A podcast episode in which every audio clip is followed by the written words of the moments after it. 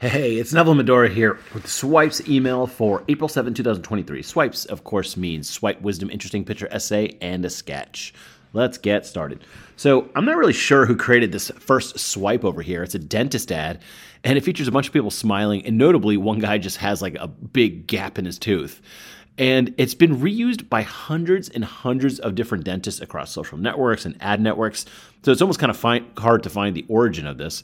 But so many places have used it. And it says, Why is dentistry important? Because even though he's missing an eyebrow, you don't notice. Uh, the first thing you notice is a smile. Sorry.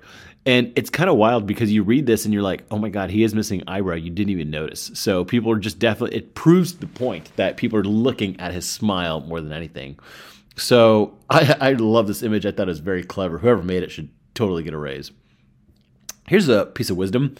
This is kind of wisdom called the rule of 25, where if you have this much invested, if you want this much money per year.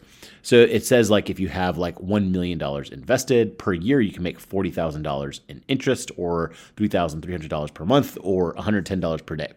And that's assuming a 4% interest rate uh, return. And it goes all the way up to $5 million. And it's kind of cool because you could probably just look at this and see like what's possible for you and go, oh, if I make $5 million, I have not much when I'm retired per year, I can make $200,000 a year passively through in, uh, investments. So I thought this was a cool piece of wisdom just personified in a simple little chart. So I definitely stopped and took a look at it. I thought it was really cool. Here's something interesting. This was the equivalent of 18th century Google Chrome tabs. This big wheel with like these books on it that keep the books level. And basically, this is a cool device that allowed researchers to read up to eight books at a time, which was, you know, pretty high tech stuff for the time, especially if you're doing research in different encyclopedias and different topics. Kind of reminded me of school where you would go to the library and look things up. And it's kind of wild that in our lifetimes, information was retrieved by looking it up in physical books. And that kind of thing is almost inconceivably inefficient now. To, to think that like someone had to write a book, print a book, someone near you has a copy of a book, you have physical access to the book, and you look up a piece of information that you hope is in that book. And that that was the system that worked for years and years is just almost crazy to think now. But it is crazy to think that 15 years ago, none of these things that we use every day even existed iPad, Instagram, Snapchat, Airbnb, Bitcoin, Spotify, Pinterest, Uber, WhatsApp, blockchain, Slack, Tesla, Android, YouTube, like all these things just didn't exist 15 years ago. 20 years ago, like stuff like Amazon and Google barely existed. And then what's crazy is the rate of pace of like these information exchanges and ways of looking up new information are getting even faster. So 2 years ago, GPT-3 came out which is the first usable predecessor to G- Chat GPT. And then only about four months ago, Chat GPT came out. Like that didn't exist, and it's just kind of like been this big splash in the world. So new tools for learning and information retrieval are just getting faster and cooler. Here's a quick picture. Uh, without being too graphic, it's a picture of uh, my toilet at home, but it's not my toilet. It's the control for the toilet. So it has like, I don't know, 10, 15 different buttons on it. And once you go this route, it is hard to go back. So a couple of years ago, me and my brother went to Japan for a few weeks, and every single place in Japan had an automated bidet like this. I had sometimes tried them here or there if someone had one, but it took me a few days to get used to it in Japan. But once I got the hang of it, going back to normal toilets was really hard. So a few months ago, I had to replace a toilet, and I put one of these at my house, and it's totally awesome. It's a brand called Vovo. I did buy it off Amazon, and it's like a full tankless toilet with like the special you know lid and all that kind of stuff on it. And basically, um, without getting too graphic, does everything for you. It's pretty awesome.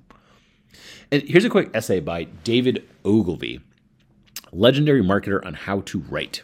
So uh, I actually took there's a couple things in here that I was like, there are 10 pieces of advice, but I would distill it down to about six of these. And I'll, I'll list these six right here. Number two, write the way you talk naturally. Number three, use short words, short sentences, and short paragraphs. Number four, never use jargon words like reconceptualize, demassification, attenuatedly, judgmentally. They are hallmarks of a pretentious ass. totally agreed, David Ogilvy. You don't need to use these words that often, especially if you're just trying to, uh, you know, impress someone.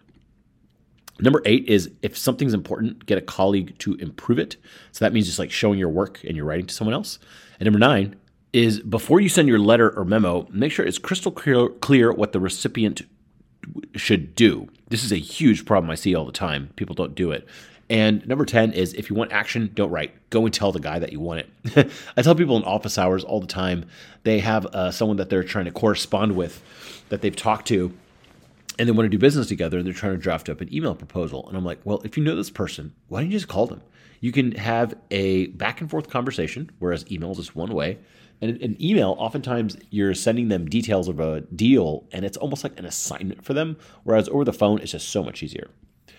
And finally, today we have a sketch. This cool graphic by Oslin Janis is a great reminder to show the results of your work, not the tools. Now, this is especially important in selling, where showing the end result is more important. Just remember, someone wants a transformation of some sort. They want you to help them lose weight. They want you to help them write better. They want you to help them schedule more effectively with your software. They want a transformation of sorts. And the specific tools used to get the customer there aren't as important. For example, the customer cares about how a picture and the picture frame look on their wall and how it improves their space. They care less about the type of camera used to take that photo.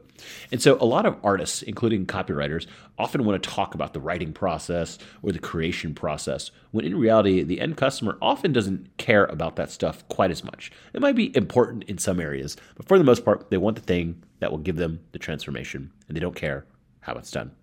Anyways, my name is Neville Medhora. I hope you enjoyed the swipe email today. I will talk to you